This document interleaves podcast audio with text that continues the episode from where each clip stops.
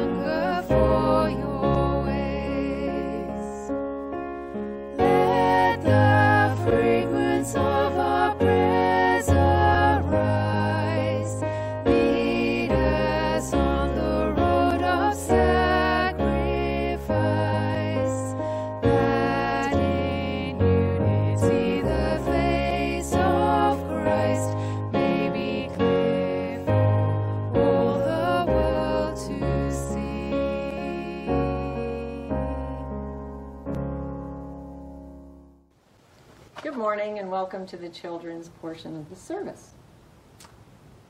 A couple of weeks ago, we finished our study of the Shema, and that um, led us into uh, the end of how Jesus quoted that in the New Testament. He said, Love your neighbor as yourself. Love the Lord your God with all your heart, with all your soul, with all your strength, and all your mind, and love your neighbor as yourself. And we often jump to thinking of ways to love our neighbor, which is good, that's fine. But I wonder if this morning we could think about what did Jesus mean and what did God mean when he said, love your neighbor as yourself? So if we just take this out for a minute and we just look at love yourself, I wonder what that could mean. And it's not something we really like to talk about sometimes. Oh, I'm going to love myself. What does that mean? Um, sometimes I think people would say, well, you need to brag about yourself. You need to tell people what you're good at so that um, they know. And, uh, you know, it's not enough to say, I like soccer, I'm pretty good at soccer, but maybe bragging goes beyond that and you say, I'm the best at soccer, or I'm better than you at soccer. So that would be bragging. And I don't think that's what God really would ask us to do. It look in uh, Philippians 2, uh, verse 3, it says, Don't be selfish and don't try to impress others. So that doesn't seem to go with the bragging part, does it? And then people might think, well, you push to be first. Get yourself out there and be first and maybe push other people out of the way in order to be first. Um, well, that doesn't really sound like God either. I, am thinking um, there's a verse in Mark 9 and verse 35, and it says, Whoever wants to be first, so, oh, well, let's see. What does God say about that? Who wants to be first must be very last and be the servant of all. So that that doesn't sound like just pushing your way to the front of something, does it? It says, in God's world, if you want to be first, you must be very last and be a servant to everyone else. And finally, uh, does it mean grab the best of something, the best cookie or the best gift or whatever it is? Do you think that's what loving yourself would mean? Grab the best of something? Well, the end of Philippians 2 and verse 3 says, Be humble, thinking of others before yourselves. Put other people ahead of yourself. So, I don't think that would go along with grabbing the best thing for yourself, would it? If you're thinking of others before yourself. But how can we love ourselves? Because that still sounds kind of funny to us. So let's have a look at it. Um, I was thinking that if somebody drew you a beautiful picture and they spent a lot of time on it and it was really important to them and they brought it to you and you kind of looked at it and you just put it on the table and then you had a can of pop or juice and you just stuck your can of pop on top of the picture and it kind of spoiled it. And that person would be well what are you doing? Like i i spent time on that. I made that. It's that's important to me. And and i was thinking well God made us. He is our creator. And he, he says in uh, Psalm 139, You are fearfully and wonderfully made. And, or he says, I am fearfully and wonderfully made. Uh, wonderful are your works, O Lord. So, if God is our creator and wonderful are his works, then that can be true of me, which just means I need to think of myself in that way as something that God created, someone that God created, then it's also true for others, right? So it's not just true about me, but it's true about every single person that God was, is their creator as well. Um, and when you really care about someone and love someone, um, as God does us, um, and He knew that we needed a way to be in a relationship with Him because we just can't get there on our own. We just can't be good enough no matter how hard we try. So God said, I love you so much that I'm going to send my son to be your savior. And we've talked about this a lot. And it's probably summed up best in John 3:16. And maybe you know it. You can say it along with me, but for God so loved the world, and that's all people, that he gave his one and only son, that whoever believes in him shall not perish, but have everlasting life and get to be with God forever. So, if that's true for me, that God loved me so much that he sent his son to die so that I can have a relationship with God, I can believe in God, then that's also true for others. So we can think about ourselves as being worth something that God gave that kind of a gift in order to, to know us and for us to know him. So that means we can feel pretty pretty worthwhile in that. And another thing that, and the final thing, although there are probably a lot more to think about, um, is that God gave each one of us a gift. Uh, he is a gift giver. And uh, it says in 1 Peter, each of you should use whatever gift you have received to do what? To serve others. So maybe there's something that you're really good at and you already know that you're really good at it. Maybe you're still trying to figure that out. Some days I think I'm still trying to figure that out. But we can know that God, our Creator, who sent His Son to be our Savior, has also given us gifts, and we are to use them to share with others. And so if God gave us gifts, then He also gave gifts to others, right? And maybe you have a friend who might need to be reminded of that. Maybe your maybe your friend is thinking, I I don't know that I'm worth anything. And you can say, well, this is how I know I'm worth something. I'm worth something because God made me.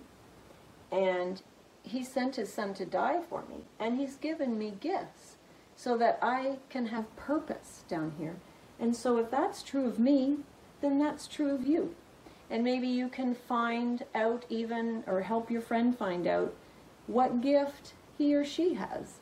And maybe you can say, well, I, I see gifts in you. I see that you're really good at maybe keeping things organized. That's a gift. And your friend will say, oh, I never thought of that as a gift. Well, thank you. So that might be a way that um, as we learn to love ourselves in the right way, that God would want us to, that we can also then love others in that same way. So take this forward this week, see what you can discover perhaps about yourself and uh, perhaps about one of your friends. Thank you. Thanks, Mary. One of the things that's happening during COVID is that some of us are getting more comfortable with seeing ourselves on the screen. So it's Mary's turn today to sit here with us and see herself talking to us on the screen as well. Good stuff, though. It's time for us to join together in praying the Lord's Prayer. And the Lord's Prayer, as we have said many times, is the model prayer. It's, it's, the, it's the prayer that Jesus gave us that makes a framework for all of our praying. It, it, it really is the articulation of our worldview as followers of Jesus.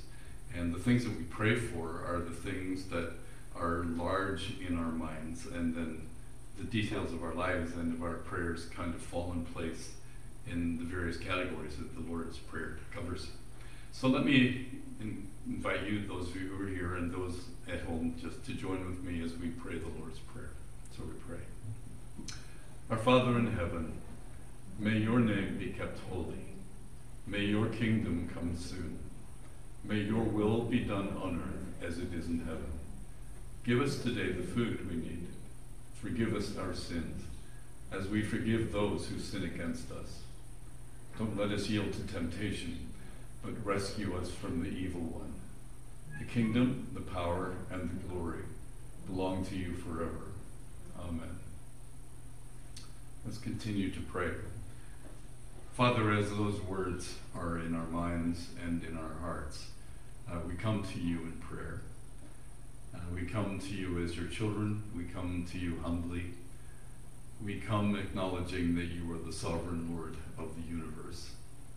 And we come at the same time calling you our Father, our Abba. And as we come to you, we, we come as children, um, bringing our needs before you and bringing our concerns before you.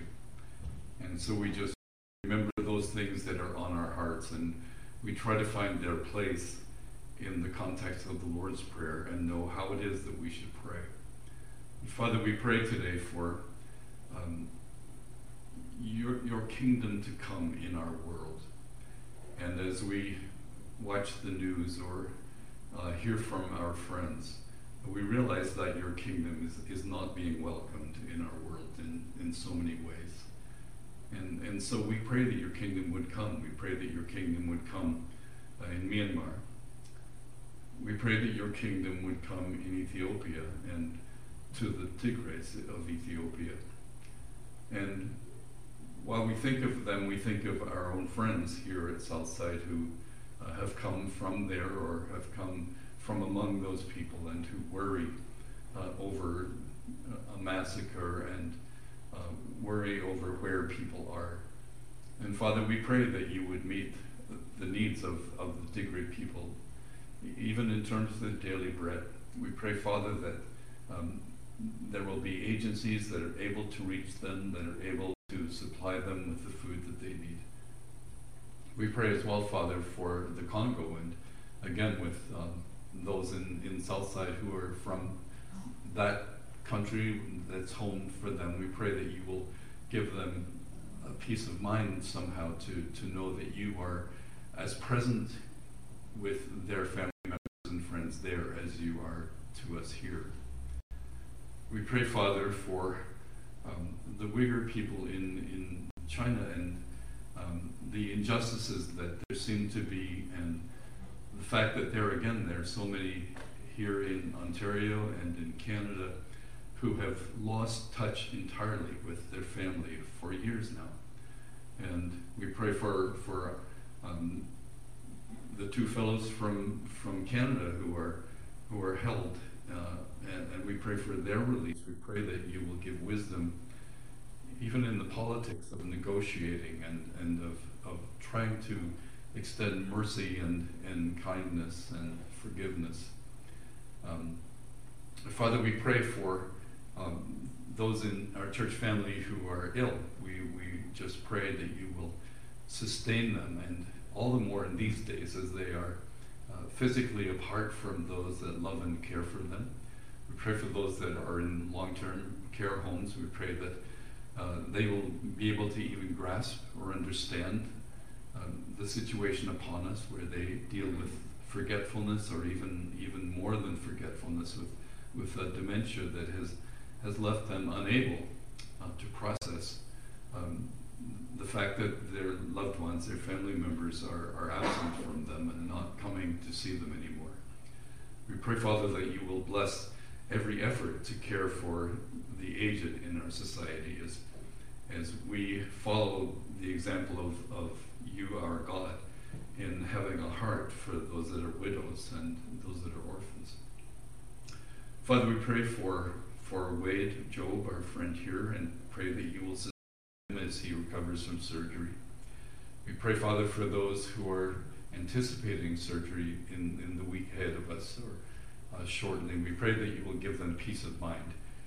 Above all, we pray, Father, that your presence uh, will be real to them, uh, that their faith will uh, find ways to express itself in, in maybe new ways or ways that it hadn't shown up before. We pray that, that there will be a, a sense of, of calm and peace and, and presence. We pray, Father, for our brother Bill as he continues to miss Avis, whom you have taken home. We pray that you will sustain him as he makes his new home in Barrie. Pray, Father, that he will know that there is a family here that loved uh, the pair of them dearly and, and that we love Bill as well. We pray that, that he even somehow might sense our concern and, our, our prayers for him. We pray, Father, today for our annual general meeting and pray for um, just the ability to manage that in, in a different kind of a venue as we Zoom together rather than always being here together. We pray you will just um, help us as we think about who we are and what has happened this year and what might happen in the year that's ahead of us. Father, in all things, we thank you so much that, that we are able to rest in our confidence in you. We thank you that we are able to know uh, that your character never changes. Uh, we thank you, Father, that you have known about this pandemic. You have known every aspect uh, of its course. We thank you, Father, that you have known every day of our lives. And so you know what each day will bring, even though we worry about what the next day we pray, Father, that you would help us to please you. And we pray that we will discover more and more that, um, as Mary has just shared with us, loving others um, will be a way of reflecting your love. And we pray that you will just give us creative ways to be friends to those who are friendless, um, to those who are lonely. And we ask, Father, for our presence here on Main Street. We pray for our town. Thank you for Milton. We thank you for our mayor and for all those who are guiding this town. We pray for all the businesses up and down this street. We pray for success. We pray, Father, that you will help them to survive and to recover and to thrive. And we pray that um, there will come about an even a deeper sense of, of uh, our being citizens together or our being friends together in this, in this town in which you've placed us. Help us know, Father, how we can that you have given to us to those who are around us. Give us wisdom and creative thoughts as to how we can engage this town. We pray for the other churches up and down the street and pray that even their, uh, their presence may be a visible reminder to those who travel up and down the street, driving or walking, um, that it's important to have God in the center of the life of a community as it is in the life of a family and in our own lives individually. Father, we thank you that we can we can just pause here and um, realize that you are our God and we are your people, and that we can come to you with the needs and concerns and worries and triumphs and victories and successes of our lives, and know that you are keenly interested in each one of us and each one of these events. So we bless you in Jesus' name.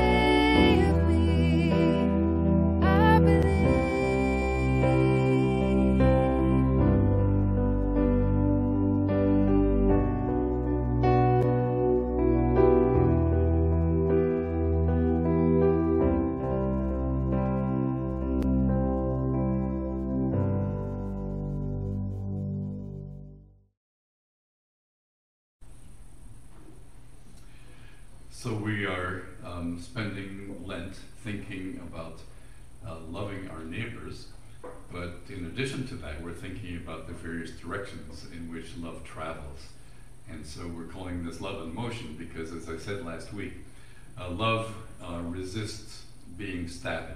Love resists being in one place. It always wants to travel. And so, in all of the directions in which love travels, we'll just think about uh, what we learn and how the scriptures inform how we should behave. Uh, so, we we thought about our love for God and God's love for us, and that was really the whole first part of the Shema that we've been thinking about together.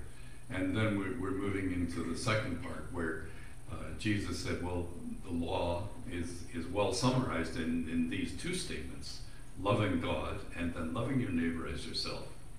So the big question for today is this Is it okay to love yourself?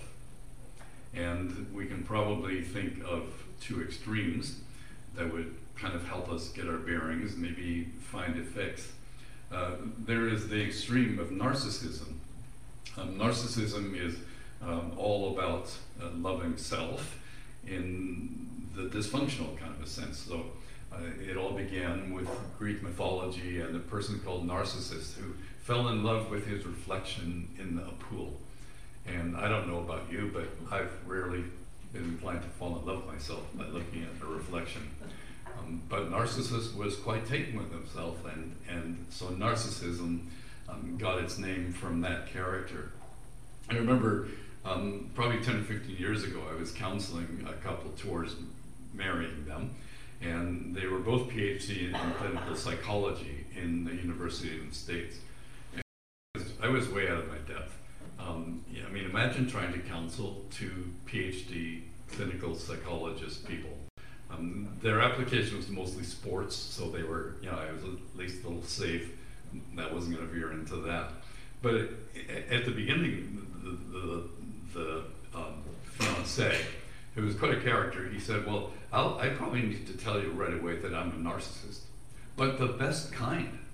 And I thought, I wonder what the best kind of narcissist is. Well, I follow them on Facebook, and they've now uh, had children, and they are happily married, living together, and everything is, is going well. But that was a, a fun conversation, and then session by session, I would say, I should not be trying to tell you guys things about this. I, I would give them tests, and they would say, Yeah, well, the research shows. I go, Of course, the research shows. And you know the research better than I do. But are, are we allowed to love ourselves? Is it okay to love yourself? The other extreme, um, sadly, is self harm. And we, we see that uh, even in, Ontario and, and Canada, there's an epidemic of self harm. Uh, again, some years ago, I had a phone call from a young lady that we had known for years in Toronto, and she said, "If um, if I were to show up on God's doorstep today, would He let me in? Do you think?" And I thought, mm, that, "That's a really bad sign." So I said, "Where are you?" And she said, "Well, I, I'm at home, but I, I'm, you know, I'm, I'm thinking of doing something." So I said, "Well, let, let me come." And then we went to the hospital where she checked herself, and, and now she as well has, has come to a place of wholeness in her life. But there were those many junctures in her life where harming herself seemed to be the only option, seemed to be the only thing in front of her.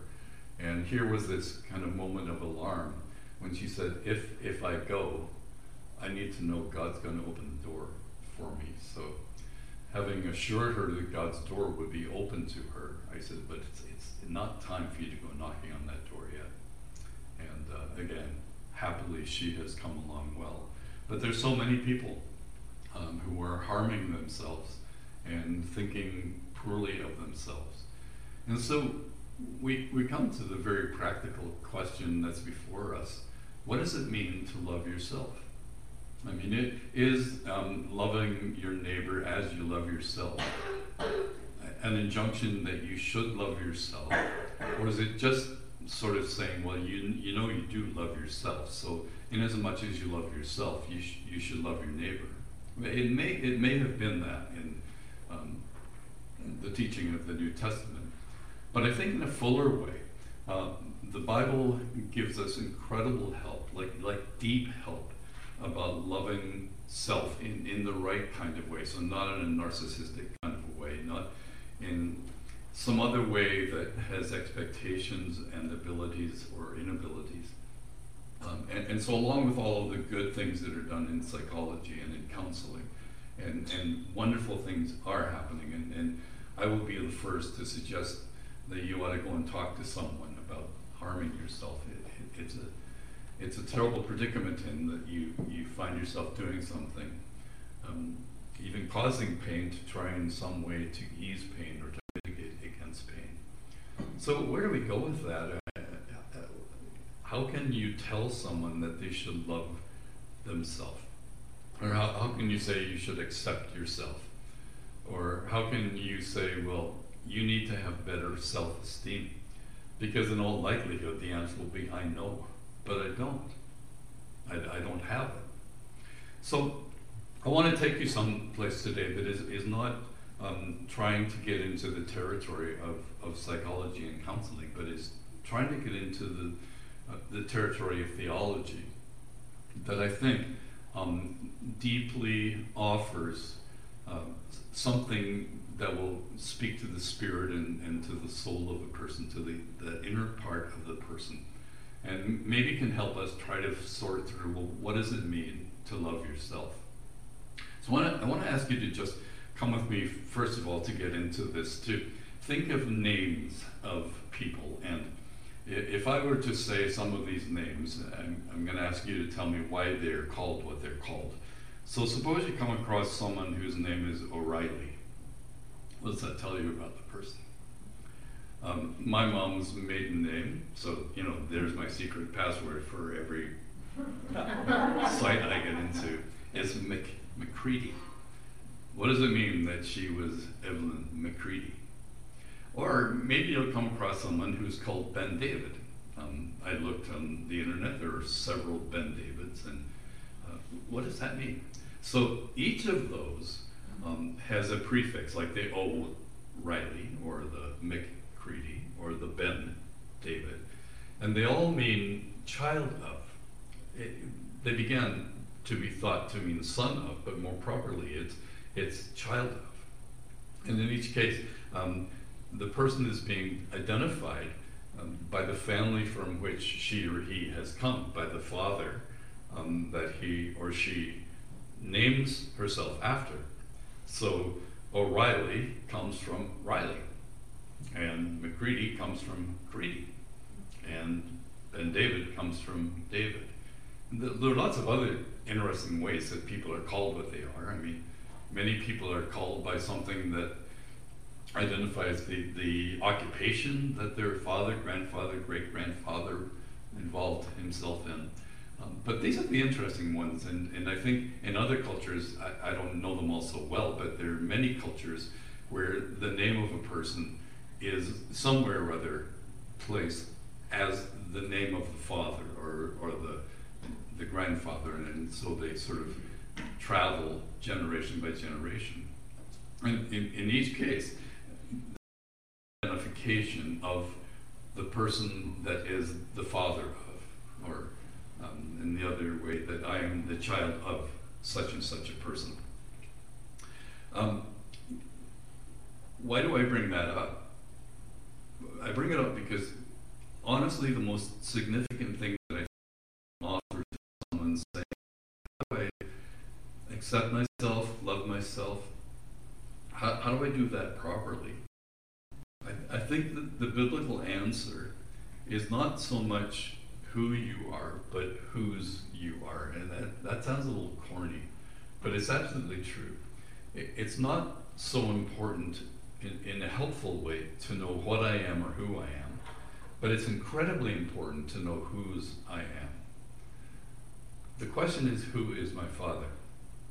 And coming to terms with who my father is, enormously important. It's enormously important in many, many areas of our lives, but it's absolutely important in terms of loving myself.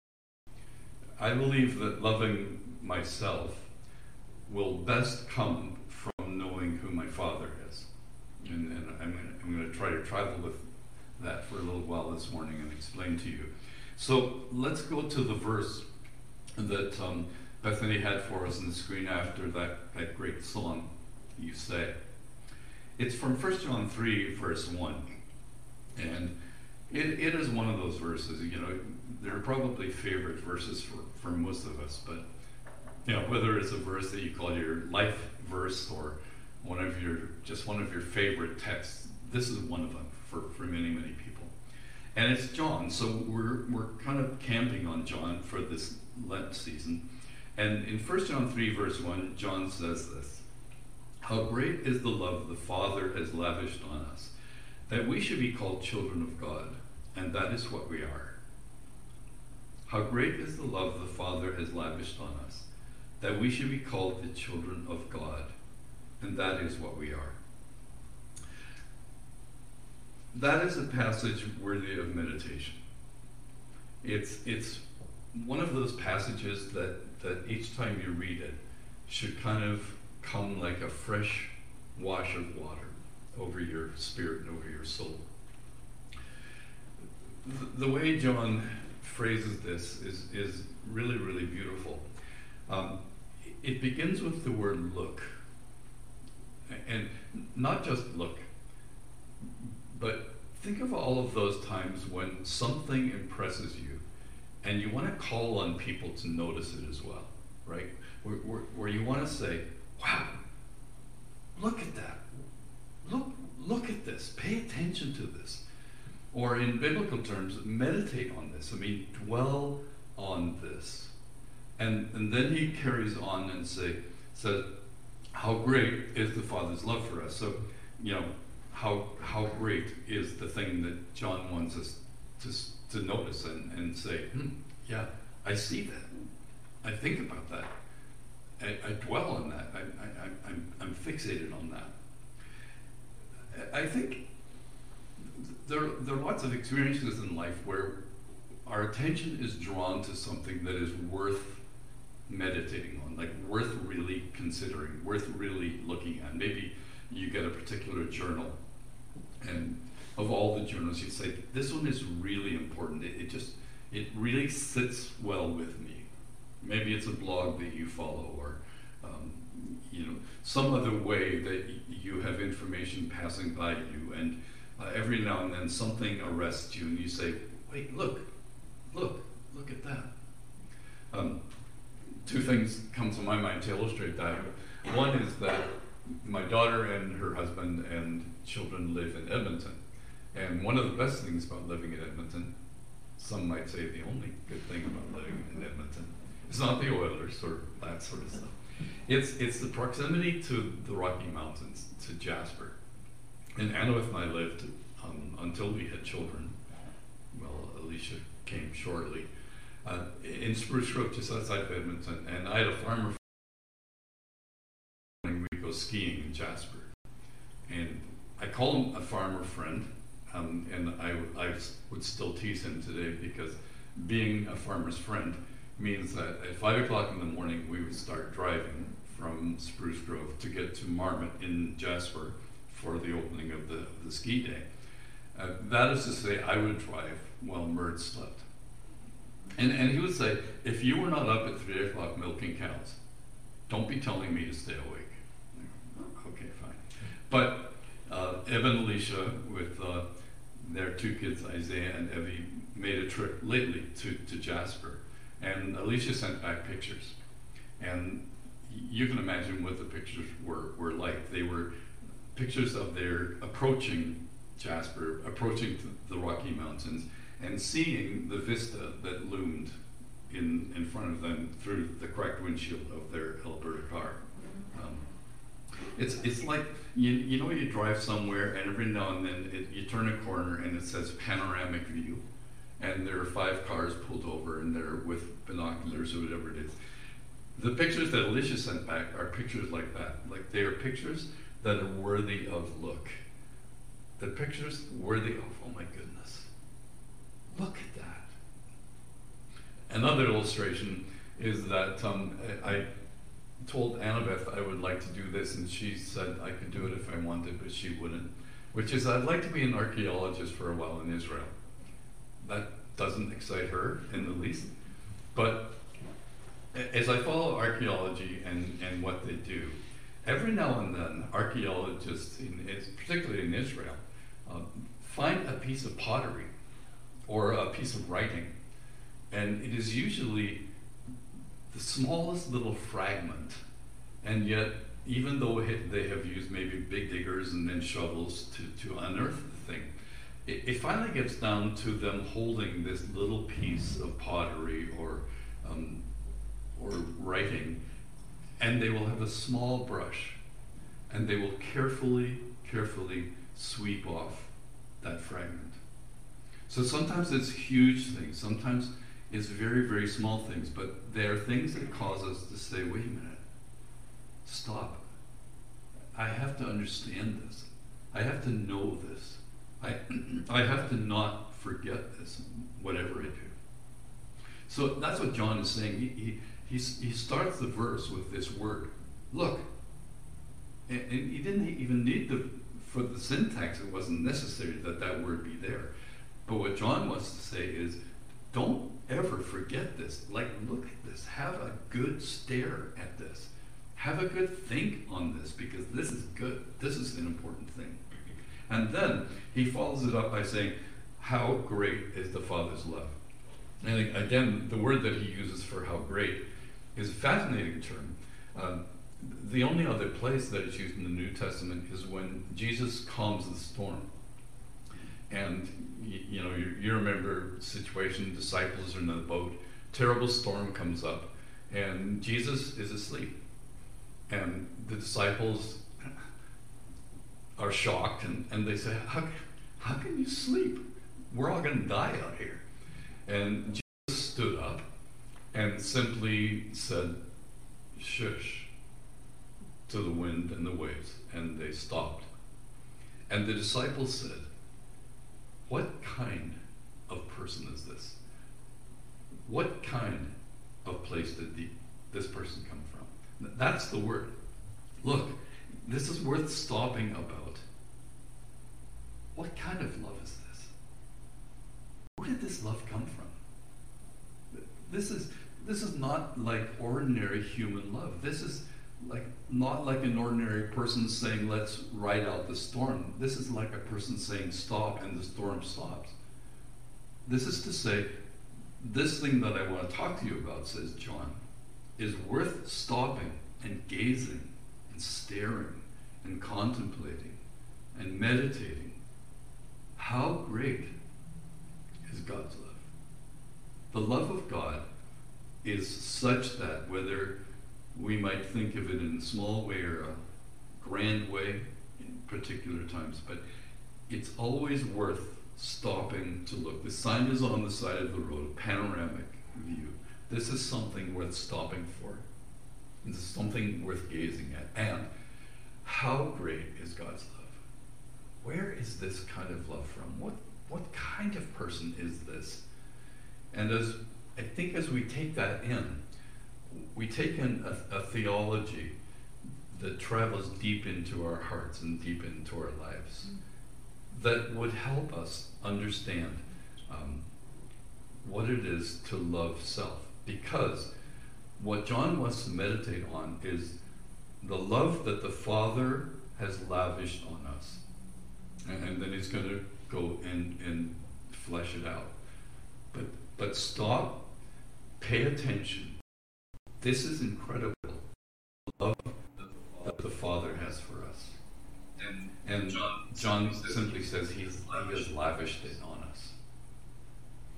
What does the word lavish mean? Well, it's what it seems to mean, right? It, it's something beyond what is expected. It is something beyond um, what might have been required. It is, it is something that God has just poured out. And that's the language of God's love all the way through the scriptures. It, it's, it's bigger than you ever thought, it's deeper than you could ever imagine. It reaches farther, it penetrates better, it, it, it, it encompasses. It, it is the kind of thing that you ought to always stop and look at. And then here's the crux of it all. He says that we should be called children of God. That's the thing. I think that's the thing that the Bible offers to us. Um, that along with every other way of understanding, says if, if this can travel deep into your soul, love yourself because do you know that you are a child of God? Oh, yes, yes, I know I'm a child of God. I'm a child of God because God has done this and Jesus has done this. But it, it it's so far beyond that because it, it is the lavishing of that love that is demonstrated by saying, You are my child. And if I understand that I am God's child, when I look in the mirror, I will see God's child. When I live everyday life experiences, I will, I will live them as God's child. And it, it doesn't matter so much who I am when I understand whose I am. How much did God love me? Well, scriptures are full of the deep and abiding love that God always had for his people. But one by one, um, we would do well to stop and meditate on the fact that we are God's children. It, it matters incredibly whose I am, that my Father is God. And if I am worth the greatest gift that God has ever given, his own life, the life of his Son, I was worth that to him so that I could be called his child. And in the New Testament, we're, we're told that we are adopted as God's children. And adoption is a wonderful thing that people do. But when we use the word adoption, we don't understand it exactly the way it is intended in the New Testament. To adopt in the New Testament is to place as sons place as children, not take on a person to be your child who wasn't really your child. It, it's, it's a profound word that says when you were adopted into God's family, you became God's child. You were God's child thoroughly, right down to the core of your being. And, and so John says, as he meditates on, he says, and that's, that's exactly what we are. Think of the love of God that he has lavished on us, that we should be called children of God. Not, not just we're called children of God, but that's what we actually are. We actually are the children of God. And so then I should take a, a, tour away to zoom out and say, who is God? God is the eternal creator of the universe. He's the one who knows all of us, who knows everything that He has created, and, and He's the one that has called me His child. I'm the one who is able to recognize that, that He, my Father, loves me as His child. There are other words for child in, in the New Testament. There's the word son. And we, we find that sometimes that we are called the sons of God or we've been given sonship. And the sense of that is that the son, um, especially the firstborn son, has, has all of the privileges of being firstborn into the family. But that's not what John uses here.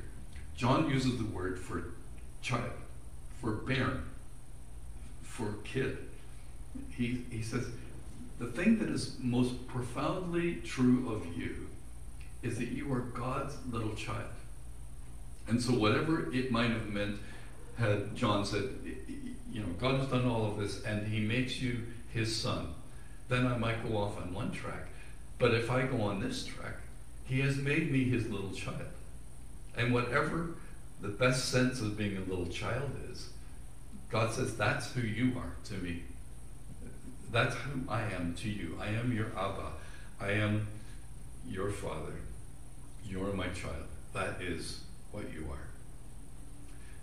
There's another verse, if I were to try to pack a couple together, that, um, that talk about how important it is to grasp this, that we are God's little children, that His love for us is so immense, that that's who we are.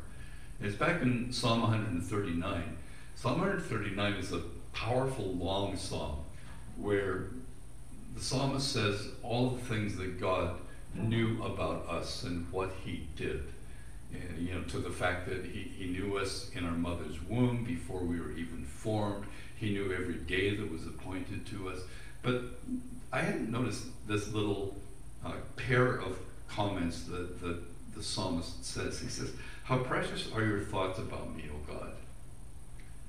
They cannot be numbered. I can't even count them. They outnumber the grains of sand. What does God think about you? Well, what the psalm says is that the thoughts that God has about us are precious.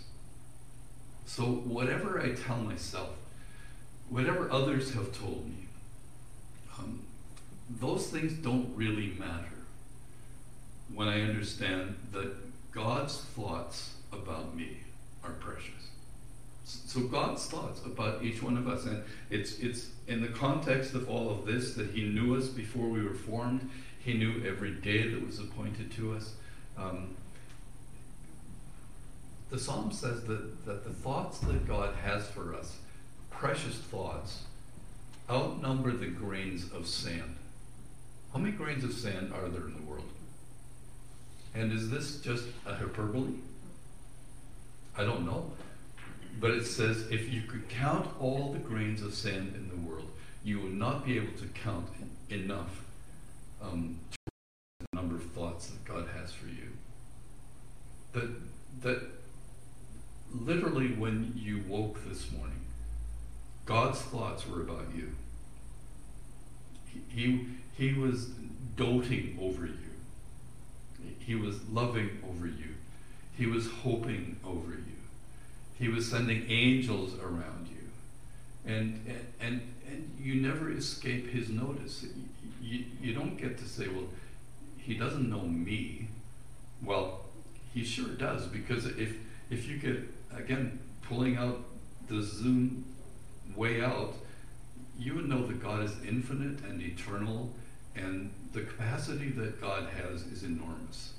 His capacity in creation has proven to be enormous. As much as we might have expected, He has done more. And so, this thing God declares to us that, that His thoughts about us, precious thoughts, are beyond numbering. His thoughts are of us all the time. And, and one of the things that we struggle about is that God doesn't seem to notice us, that He doesn't seem to answer us, He doesn't seem to care about us.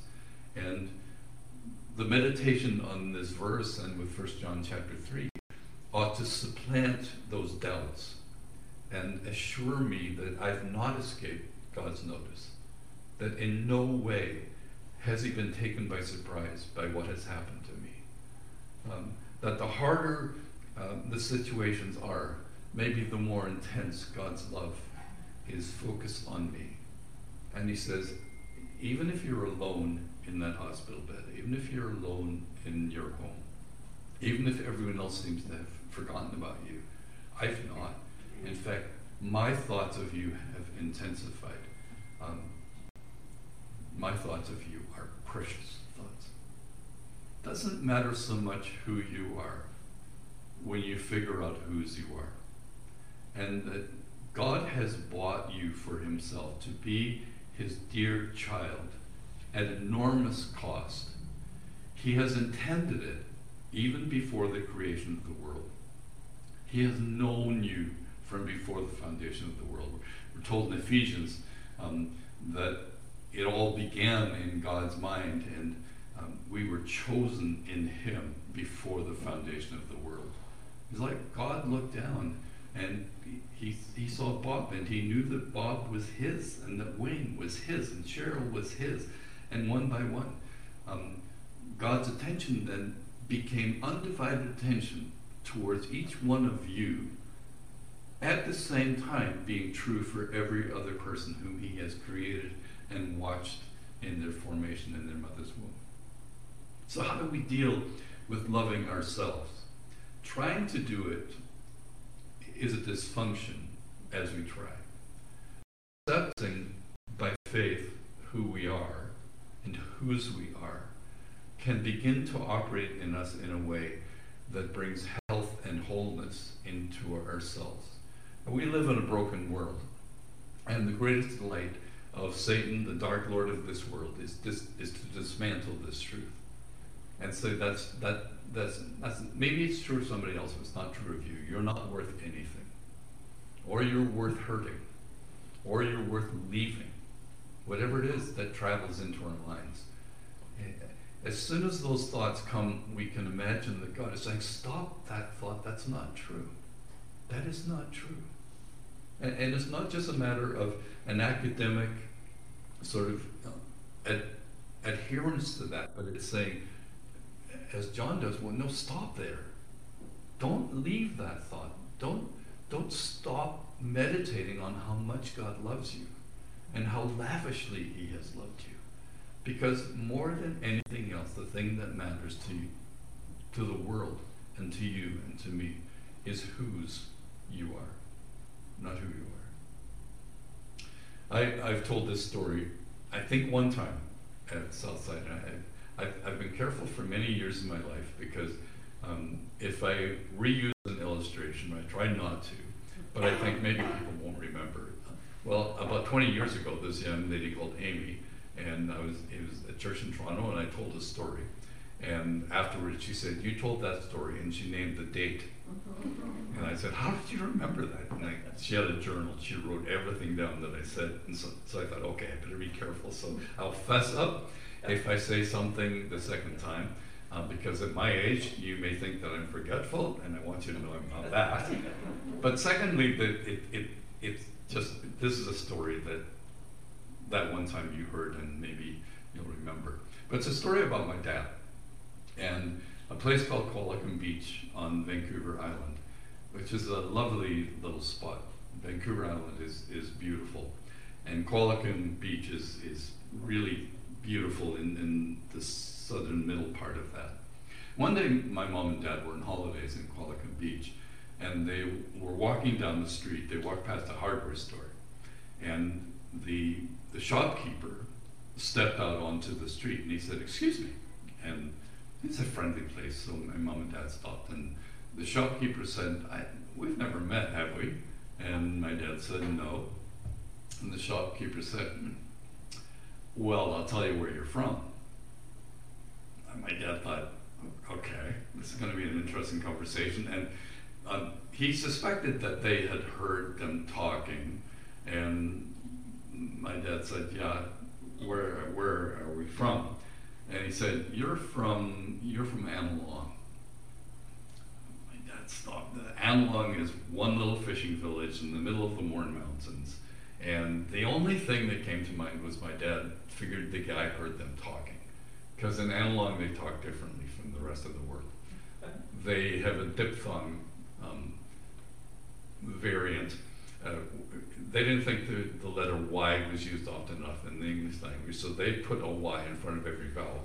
So if it's a cat, it becomes a cat, or a car becomes a car. And that's how you tell, hands down that a person's man along. So my dad said, Yeah, you're right. Good for you. And uh, they, they began to walk away. And my dad said, Wait, wait, wait. Or, the, the, shopkeeper said, Wait, wait a minute. Um, I will, uh, I'll tell you who, who your father is. And, you know, they, they, they just were not sure whether to stop and listen or, or keep going. And, and the shopkeeper said, your father is Sam Campbell. And now, now my dad was totally baffled. This guy, he had prefaced things even by saying you're from Northern Ireland, and then said you're from Annalong, so he zeroed in on all this. And now he, he said he knew my dad's father's name. My dad's no idea. And the guy said, yeah, you're Sam Campbell's son. I saw you coming down the street. And I said to myself, that's Sam Campbell's son. He walks like him. He walks like him. And he did. My grandfather had a certain way that he would amble along with his arms behind his back. My dad walks the same way. And I remember as a kid trying to walk the same way as well, trying to catch up and, and walk that way. And after all of that, my mom said to, to my dad, you know, that isn't that really true of us as Christians? That people ought to know who our Father is by the way we walk. So my dad turned that into a good sermon illustration, and he passed it along to me. But do you know that was the highest compliment that guy could have paid to my father? To to say, "I know who you are," be, because I know. You. There's the truth of of self-esteem. Because if we're left to our own definition and our own success, there's enough to convince us that we're not worthwhile. There's enough to convince us that we're failures. But when we, by faith, grasp that we were worth God sending His sons, and then He wanted to give us His name, you have my name, you are my child. When I think about that, stops me in my tracks. And I say, look at this. What kind of love is this that God has lavished on us to call us his children? And that's exactly what we are. For the person listening who says, yeah, that's about somebody else, it's not. It's all about you, no matter what. It's all about you. John says, stop. This is worth meditating on. This is worth contemplating. This is worth remembering. This is worth writing down. This is worth memorizing. This is worth repeating. This is worth declaring um, because it is one of the most delightful messages